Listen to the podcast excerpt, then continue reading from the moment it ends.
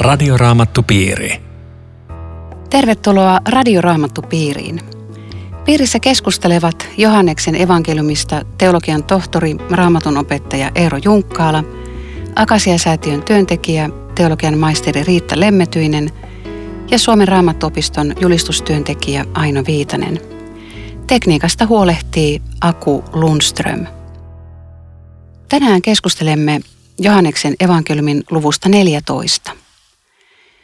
Luku alkaa Jeesuksen rauhoittavilla sanoilla, älköön sydämenne olko levoton. Sitten hän kertoo taivaallisesta rakennusprojektista, josta hän on vastuussa. Rakenteella on valtava asunto, jossa on monta huonetta. Jeesus on nyt lähdössä sinne.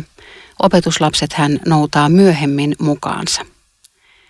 Jeesus antaa kuitenkin osoitteen navigaattoria varten, jotta opetuslapset löytäisivät oikean tien. Osoitekenttään tulee kirjoittaa tietty nimi. Matkalle Jeesus lupaa toisen puolustajan, joka tekee ihmeellisiä asioita. Mikä tämä tämmöinen huoneprojekti on? Mitä on taivaalliset huoneet? Olisiko se kuva Jumalan asunnoista ja Jumalan valtakunnasta? Se tulee silloin tällä raamatussa esiin, mutta ei ole, ei ole sen isompaa piirustusta näytetty kuin että on olemassa taivaalliset asunnot ja, ja tota, siellä ei ole asuntopulaa ja meillä on siellä omistusasunto.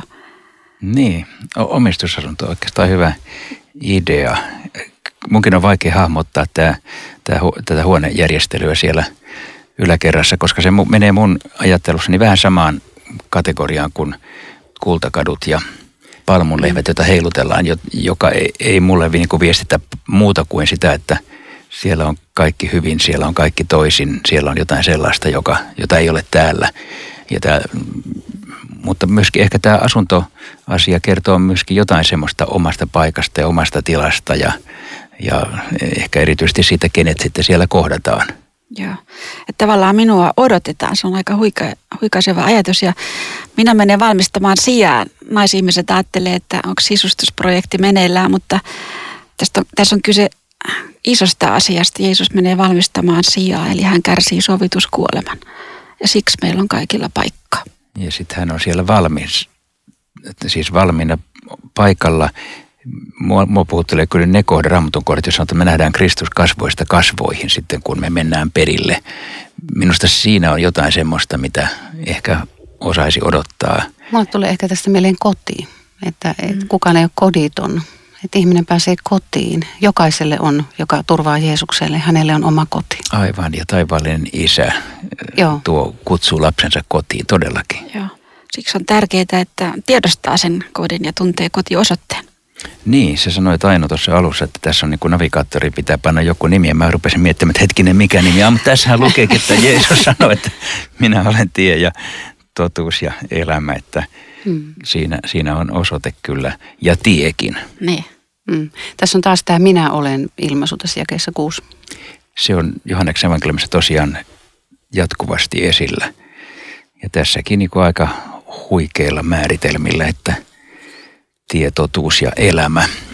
Että muissa uskonnoissa sanotaan, että tuolla jossakin menee tie, yrittäkää löytää tai totuus löytyy sieltä ja sieltä, kun teette sitä tai tätä tai elämä ehkä järjestyy. Mutta, mutta että nyt meille tulee Jeesus, joka sanoo, että minä. Minä olen tie, minä olen totuus, minä olen elämä. Siis siinä on se aika mieletön lataus. No miten jos joku semmoinen kuulija on nyt tässä radioalueella ja, ja ihmettelee, että, että hän haluaisi löytää sen oikean tien, mutta mistä hän tietää, että mikä on se oikea tie? Miten kristiusko voi väittää, että ja Jeesus voi väittää, että hän on se oikea tie. Mitä sä haluat sanoa ero semmoiselle kuulijalle? Niin, kristinuskon on, on niin kiusallisen yksiarvoinen tässä moniarvoisessa maailmassa. Kun me väitetään, että muut, muut tiet ei vie perille. Mutta eikö kaikki tiet vie Roomaa? Tämä on tavallinen maailman ajattelu ja joskus sitä kuulee jopa, jopa kristittyjenkin parissa ajateltavan, että kuvan parhaansa tekee, niin eiköhän sitä järjesty. Mutta ei järjesty, siis Jeesus on ainoa tie. Ja ja sekin tietenkin voi tuntua kuulijalta, joka ei ole tätä tietä vielä löytänyt, että mikä ihme tietämättä sitten on, että se oli liian abstraktinen. Mutta silti me tarjotaan tätä ainoana tienä. Me sanotaan, että rukoile Jeesusta, avaa sydämesi Jeesukselle, etsi tätä tietä, se on oikea suunta, mistään muusta, mitään muuta suuntaa me ei tarjota. Kulminaatiopiste on se, että kuka Jeesus on. Siihen se varmaan kaatuu tai sen mukana se seisoo. Jos Jeesus on, niin kuin hän sanoi, Jumalan poika. Hän on ainoa, joka voi yhdistää. Tiehän yhdistää kaksi paikkaa toisiinsa. Hän yhdistää taivaan ja maan, Jumalan ja ihmisen. Siksi hän on ainoa tie. Ja tässä ei ole kyse ylemmyydestä tai paremmuudesta, vaan pelastavasta rakkaudesta. Ihminen ei ole muuta tietä. Joo. Joo, eikä ole kysymys myöskään sellaista niin kuin uskonnollisesta harjoituksesta eikä, eikä jonkin suorituksen loppuun saattamisesta, vaan on kysymys siitä, että mä lakkaan yrittämästä, mä sanon Jeesus, hoida sitä juttu, pelasta minut. Hmm. Tässä on varmaan se ihmisen ajatus, että hänenkin täytyisi jotenkin osallistua tähän työskentelyyn, että, että lahjana se ulkopuolelta vastaan otettava lahja, niin siinä on se vaikeus. Mutta ihan yhtä ehdoton on myöskin sana, että minä olen totuus. Sitähän ihmiset hakee kauheasti totuutta ja, ja nyt sanotaan yksioikoisesti, että, että minä olen totuuden ainoa arviointiperuste. Ihan huikea. On ja se, se myöskin puhuu meille siitä, että meidän pitäisi aina pyrkiä olemaan totuuden puolella, sikäli kun me nyt sen tietenkin ymmärrämme ja osaamme, mutta että, että kaikki puolinaisuus ja valheellisuus ja vilpillisyys on, on suljettu pois. Että. Voisiko silleen yksinkertaisesti nyt todella vetää mutkat suoriksi, sanoa, että, että kristinuskon erottaa muista uskonnoista se, että, että muissa se on, on sitä suoritusta ja kiipeämistä ja, ja, ja pitää löytää niin kuin ihmisestä itsestään se joku kirkkaus ja voima ja pyhitys, mutta kristinuskossa se annetaan ihmisen ulkopuolelta lahjana ja sen tekijä on Jeesus Kristus. Joo, musta toi on hyvin sanottu ja, ja koska me, meissä kristityissäkin on taipumus ikään kuin tehdä sitä. Mm. Siis se on sisäänrakennettu meissä semmoinen, että mutta riitänkö mä kuitenkaan, pitääkö niin. mä sittenkin tehdä jotain. Ja sitten, että kun Jeesus sanoi, että tässä on koko juttu, koko tie, koko totuus, koko elämä on minussa, ota minut vastaan. Tiehän on semmoinenkin, että se kantaa, että oikeastaan meille jää muuta kuin pysyä tiellä. Siinä se on. Ja, ja sitten kuitenkin kuka meidät pitää sillä tiellä. Niin, siitä, niin, niin. siitä puhutaan kohta lisää. No siinä on tota kyselijöitä nyt sitten aika joukko meidän iloksi ja onneksi ja lohduksi. Joo, tässä on vähän niin kuin raamattupiiri muuten, kun opiskeli, opetuslapset koko ajan inttää jotakin. Siellä on Tuomas ja Filippus ja, ja toinen Juudas ja en, en oikein ymmärrä tätä asiaa sen paremmin kuin me muutkaan. Että. Musta toi oli tosi lohdullista, kun mä luin tätä. Mä, mä ajattelin, että hyvänä aikana on Jeesuksen opetuslapsia, niin, eikä ne taju mistään Joo, mitään. Kolme vuotta on opeteltu. Joo, tämmöinen raamattupiiri tässä. Jeesus yrittää, tajutkaa, hei mä oon tie, totuus, elämä, hei tässä se on se juttu. niin ja miten kärsivällinen Jeesus sitten on. Että... Sitten tulee iso kysymys Filippukselta. Mm. Herra, anna meidän nähdä isä. Muuta emme pyydä. Siinä on, siinä on oikeastaan sanottu miljoonien ja miljoonien ihmisten kysymys, että näytä, näytä meille Jumala. Teki ison palveluksen, kun hän kysyi näin. Onko se vähän toistepäin, että mä en usko ennen kuin mä näen? Niin. Olihan se piirissä silleenkin sitten. Hmm. Koko, kokoonnuttiin vielä, raamattopiiriin vielä viimeisiä kertoja. Mutta sitten se vastaus onkin, onkin huikea. Eli Jumalaa ei löydy luonnosta tai historiasta tai niin, omasta... Vaikka Jumalan kädenjälki näkyy luonnossa. Joo. Mm. Eikä omasta sisimmästä. Sieltähän usein Jumala ja Jumalan ääntä haetaan. Se on ihan väärä paikka. Löytyy Jeesuksesta. Joo. Joo, tämä on nyt aika vahva kohta, että, että kun yksi kysyy, että miten näkisin Jumalan, Jeesus sanoo, että katso minuun, näet Jumalan mutta ei, muuta tietä ei ole. Eli joka, joka on nähnyt Jeesuksen, on nähnyt Jumalan. Mutta tässähän tulee varmaan se sellainen loukkaus, että ihmiset haluaa kyllä suuvahdossa parantaa maailmaa ja puhua Jumalasta ja, ja luojasta ja näin. Mutta sitten kun tulee Jeesuksen persoonaan, niin sitten kosahtaa. Jollekin varmaan näin, mutta toisaalta siinä on toisenlainenkin näköala. Moni ihminen kamppailee Jumalakuvansa kanssa. Ja sitten kun elämästä menee huonosti, tarvitsee hänen apuansa, niin tulee semmoinen pelko, että miten se minuun suhtautuu. Ankara ja kostaa ja tuomitsee. Ja nyt Jeesus avaa aivan uskomattoman näköalan. Sulla on ihan vääränlainen jumalakuva. Niin, hän isä, isä rakkahasti niin. aina vaan niin luotuja. Joo, just joo. Et, et kaikki piirteet, mitkä Jeesuksesta löytää, niin ne on Jumalan omia piirteitä. Tämä on vaan huikea. Joo. viesti. Ja totahan on viime vuosina joskus korostettu, että meidän jumalakuva muodostuu jossain määrin siitä, että minkälainen käsitys meillä on omasta isästä tai äidistä. Mm. Jos meillä on ankara isä, meillä voi olla ankara Jumala. Jos ei ole isästä tietoa, niin ei olekaan Jumalastakaan. Siis tämä on totta. Näin, näin voi olla. Ja tämä, tämä korjaa just tämä teksti ja. sitä, että meille kerrotaan, minkälainen Jumala on ja erityisesti me kohdataan hänet Jeesuksessa. Kyllä. Et heikoinkin ja epäonnistunein saa tulla ja ihan sama pätee Jumalasta, ei tarvitse pelätä. Tuossa jakeessa 12 sanotaan merkillisesti, että joka uskoo minuun on tekevä sellaisia tekoja kuin minä teen ja vielä suurempiakin. Nyt Jeesus on tässä rauhoitellut porukkaa, että älkää olko levottomia ja, ja kertoo, että, että joka on nähnyt minut, on nähnyt isän ja, ja nyt vielä tehdään suurempia tekojakin. Mitä tämä oikein tarkoittaa? Sitä kuulee aina silloin täällä selitettävän tähän tapaan, että, että meidän pitäisi tehdä suurempia ihmeitä kuin Jeesus teki.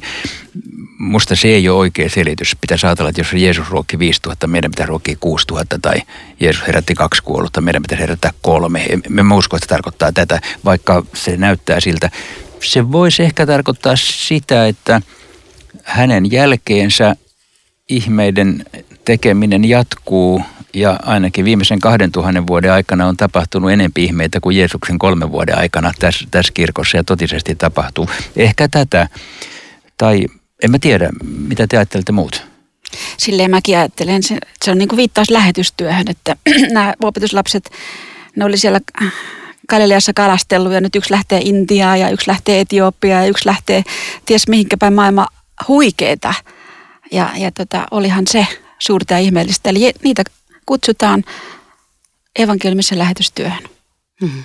Joo, toi tuntuu ihan luonnolliselta selitykseltä. Mutta että kyllähän rukouksen mahdollisuudet on ihmeelliset. Tässä sitten jakeessa 13 sanotaan, mitä ikinä te pyydätte minun nimessäni, sen minä teen. Ja sitten vielä selittävä äh, loppulause, jotta isän kirkkaus tulisi julkipojassa. Että tämä avaa valtavat mahdollisuudet rukoukselle. Joo, näissä luvuissa on tässä ja kahdessa seuraavassa niin tämmöisiä huikeita rukouksen kuulemislupauksia.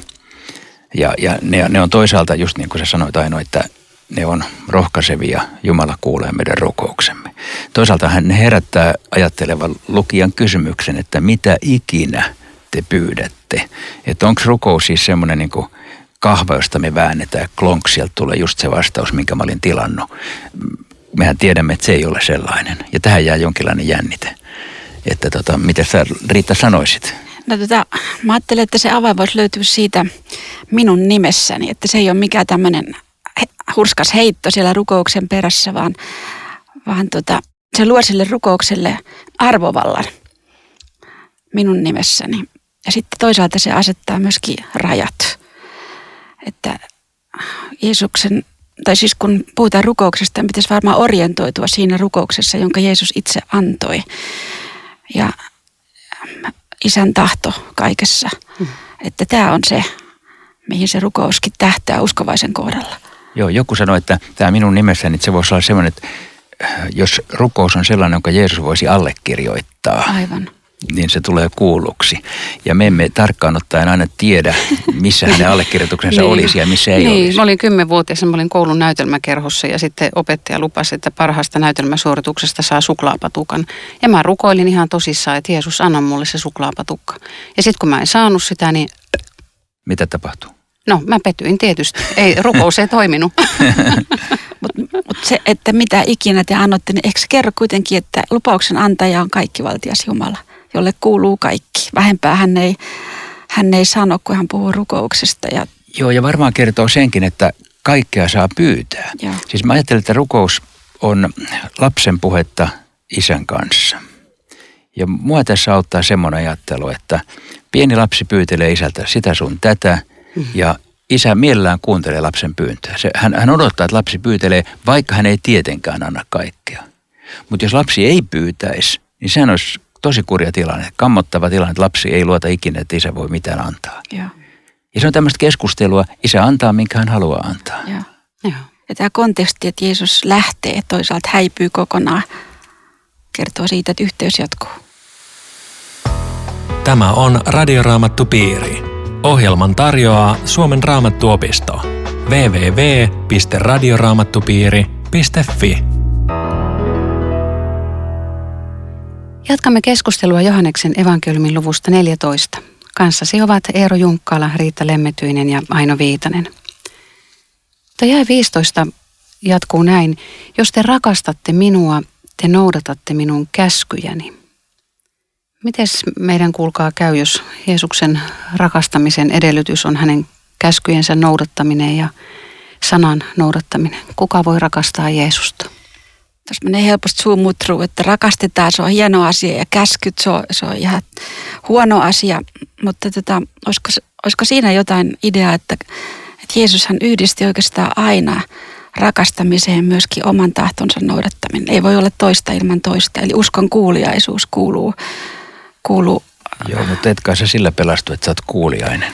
En, en mä sillä pelastu, mutta tota, mä ajattelin, että olisiko tässä kyse siitä, mä itse hahmottelen näin, että jos on joku ihmissuhde, me rakastamme toisiamme, niin totta kai toisen tahto on mulle tärkeä. Jos mä jatkuvasti teen vastoin toisen tahtoa, niin se tuhoaa sen rakkauden.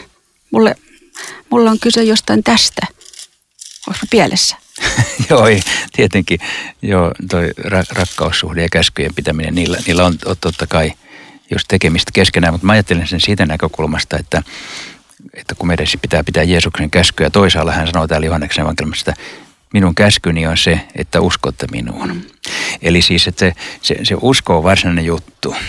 Ja sit siitä seuraa käskyt, koska ihminen ajattelee usein sen kääntäen, että kun pidän käskyt, olen kelvollinen tai on, on oikeassa uskossa, mutta ei se mene niin.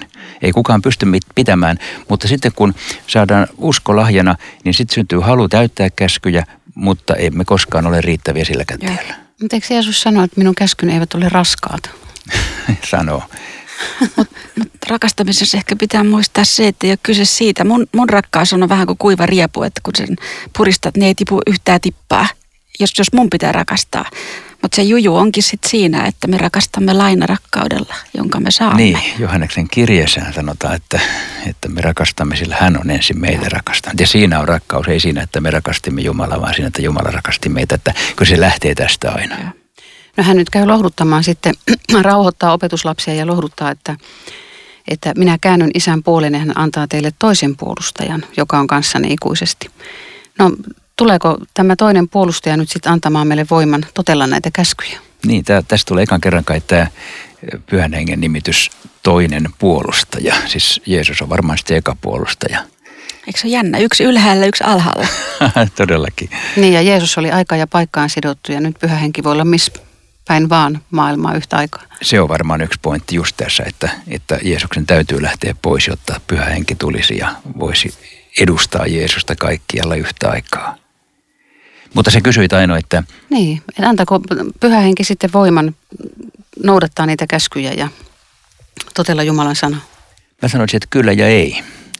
Että siis siitä syntyy halu, siitä syntyy uudenlainen suhde Jumalaan, siitä syntyy niin kuin sen sisäinen halu kulkea tätä tietä, mutta siitä ei seuraa, että pystyn täyttämään ei, kaiken. Ei. Siitä yksinkertaisesti ei seuraa ei. se. Sen sijaan, niin, olisiko toi nimitys puolustaja, se on hirveän lohdullinen myöskin sitä tässä yhteydessä, että, että kun me tajuamme olema, olevamme rakkaudessamme hyvin alamittaisia ja, ja emme rakasta niin kuin tulisi, niin hän puolustaa meitä ja osoittaa Jeesukseen, joka on antanut anteeksi kaikki rakkauden synnit. Ja... Joo, tuo puolustajahan on kreikaksi parakleetos, joka käännetään joskus lohduttaja, rohkaisija – tarkkaan ottaen se olisi ikään kuin luokse kutsuttu tai vierellä kulkija. Siinä on siis tämmöisiä sävyjä tässä sanassa, joka on aika vahva ilmaisu siitä, että pyhä henki on tässä vierellä ja läsnä ja kulkee mun kanssani. Eli Jeesuksen luo tulo ja pyhitys, pyhän hengen täyteys ei ole sitä, että me muututtaisiin jotenkin täydellisiksi. Emme muutu. Mutta meidän asemamme Jumalan edessä on muuttunut. Juuri näin. Ja siksi, että emme ole täydellisiä, tarvitsemme tämän puolustajan. Jeesus toteaa tässä yhteydessä myöskin, että hän ei jätä omiansa orvoiksi, niin voisiko ajatella, että, että se on just sitä, että pyhä henki jää, vaikka hän lähtee. Tuossa jakeessa 23 sanotaan, minun isäni rakastaa häntä. Siis jos joku rakastaa minua, hän noudattaa minun sanaani. Minun isäni rakastaa häntä ja me tulemme hänen luokseen ja jäämme asumaan hänen luokseen. Se on sana, jonka mä oon joka ikisessä raamatussa, minkä mä oon hankkinut elämäni aikana, niin vahvasta alleviivannut. Koska monen kristityn tämmöinen suuri kaipaus on päästä lähelle Jeesusta. Ja nyt Jeesus sanoo, että minä tulen läsnäolollani ja Jumala sinuun. Me, me asumme sinussa. Että mikä huikea näköala siis tämmöisen raadollisen ihmisen ruumiin ja sielun takaa. Mitä sieltä löytyy? Joo, aika jännä. Mä en ole sitä ikinä alleviivannut. Mä voin nyt alleviivata tässä, kun keskustellaan. Mutta hieno ajatus. Tässä voi nyt jotain herkkää sielua ahdistaa tämä, kun tässäkin sanottiin, että joka rakastaa minua, hän noudattaa minun sanaa. Sitten tässä vielä jakessa 24. Se, joka ei minua rakasta, ei noudata minun sanaani. Tämä, tämä varmaan nyt suomenkielinen käännös on tässä jotenkin semmoinen harhaanjohtava. Ei ole. Semmoinen vaikea. Se on ihan oikein käännetty. Siinä pitää noudattaa ihan viimeisen päälle kaikkia, mitä on raamatussa sanottu. Se on Jumalan laki. Ja se Jumalan laki on täysin ehdoton. Sun pitää tehdä kaikki, mitä Jeesus sanoo viimeisen päälle. Mutta laki ajaa meidät umpikujaan. Ja sen takia me tarvitaan evankeliumi. Ja tässä jännitteessä, siis raamatussa on hirveän paljon tämmöisiä kohtia. Jos me edetään koko ajan tässä jännitteessä, että, että laki vaatii, syyttää, tuomitsee, on täysin ehdoton. Ja, ja me ei saada sanoa, että ei se ihan niin ole, mä otan puolet siitä. Vaan kyllä, kaikki on just viimeisen päälle näin. Ja sitten se ajaa mut täydelliseen umpikujaan, kun mä en täytä sitä ikinä ja sitten mä tarvin Jeesusta. Ja tästä tulee evankeliumi ja me edetään niin kuin lain ja evankeliumin jännitteessä uskovana. Et laki vaatii paljon, Jeesus antaa kaiken ja, ja tota, siitä ei seuraa, että mä saisin olla leväperäinen suhteessa lakiin, mutta siitä seuraa, että syntisenä, jumalattomana, mahdottomana ja kykenemättömänä täyttämään lakia olen sataprosenttisesti pelastettu Jeesuksen takia. Näin, näin mä sen ymmärrän.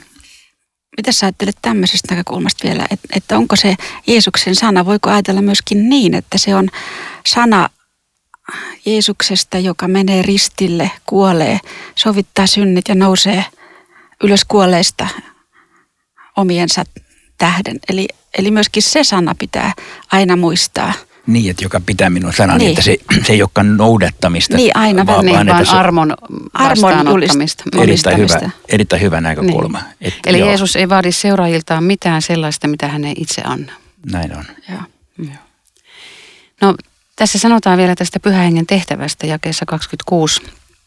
Puolustaja, pyhä henki, jonka isä minun nimessäni lähettää, opettaa teille kaiken ja palauttaa mieleenne kaiken, mitä olen teille puhunut. Eli Jeesuksen puheet, Jeesuksen opetukset, se on se ydin. Joo, musta tämä on kiva siitä, että sitä äh, niin kun, äh, meidän ko- kovalevylle tänne meidän päähän, niin tallentuu kaiken näköistä, kun me luetaan, mutta sitten unohtuu, mutta sitten pyhä henki niin muistuttaa niin kuin sieltä kovalevyltä aina niin kuin sen asian, mikä kulloinkin tarvitaan että on sellainen hakujärjestelmä tämä pyhä henki. ja, ja mm. tuota, että jos mä tarvitsen johonkin elämäntilanteeseen niin jotain Jeesuksen sanaa, mutta mä en ehkä muista sitä, niin pyhä henki voi mm. muistuttaa mua siitä. Ja voisiko siitäkin olla kyse, että, että meillähän ei olisi oikeastaan evankeliumia ollenkaan, ellei pyhä henki olisi muistuttanut kirjoittavia opetuslapsia, mitä Jeesus oli opettanut ja puhunut. Mä nimittäin hoksasin täältä Johannes 2.22, joka, joka puhuu just tästä pyhän hengen työstä. Kun hän sitten oli noussut kuolleista, opetuslapset muistivat nämä hänen sanansa, uskoivat kirjoituksiin ja siihen, mitä Jeesus oli puhunut. Siinä se taas oli. Eli evankeliumit on luotettava, on pyhän hengen muistiin tuomaa. Aika jännä. Mä en ole ikinä ajatellut tämän jakeen kohdalla tota, mutta toi, toi on hyvä. Että siis jo, jo raamatun syntymisessä on niin. tota, toteutunut tämä kuvio, että pyhä henki on ne sanat tänne tallettanut, jotka on ollut tarvis tallettaa, jota, jota Jumalan seurakunta seuraavina vuosituhansina tarvittaa. Joo. Tuossa jakeessa 27 puhutaan rauhasta. Minä jätän teille rauhan. Oman rauhani minä annan teille, en sellaista, jonka maailma antaa. Ja taas tätä rohkaisua, olkaa rohkeat, älkää vaipuko epätoivoon. Jeesus tietää, että me ollaan, ollaan herkkiä vaipumaan siihen epätoivoon ja, ja hänen, sen takia täytyy sitä, sitä rohkeutta meihin valaa. Mutta mitä on nyt sitten tämä maailman rauha ja mitä on Jeesuksen antama rauha? Tämä on puolestaan kohta, jonka mä oon aina alleviivannut raamatusta. niin tässä verrataan niin kuin maailman antamaan rauhaan todellakin, joka voisi olla siis semmoinen, sanotaan, vanhastaan on sanottu suruttomuuden rauha. Siis täysi tietämättömyys siitä, että on väärällä tiellä.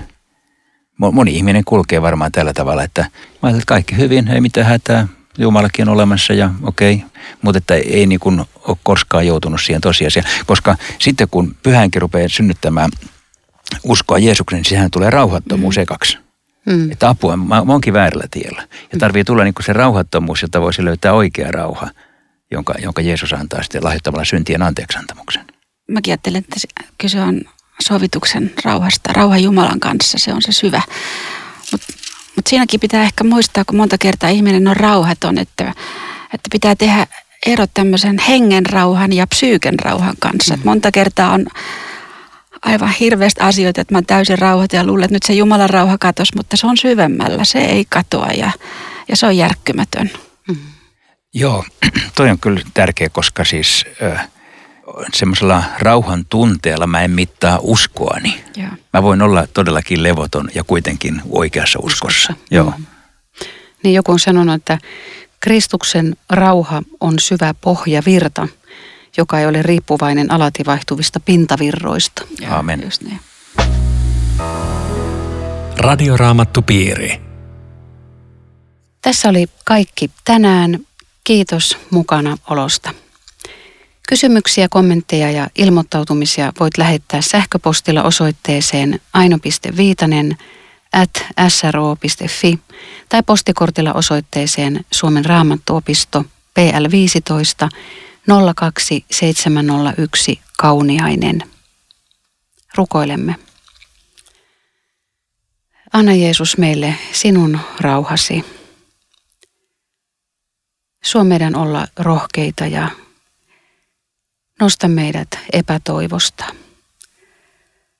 Anna meidän nähdä ne kirkkaat, ihanat näköalat, jotka, jotka sinä tässä luvussa meille maalasit. Anna meidän ilolla odottaa niitä taivaallisia huoneita ja kiitos, että sinä olet tietotuus ja elämä. Pidä sinä meistä kiinni. Amen. Radioraamattupiiri. www.radioraamattupiiri.fi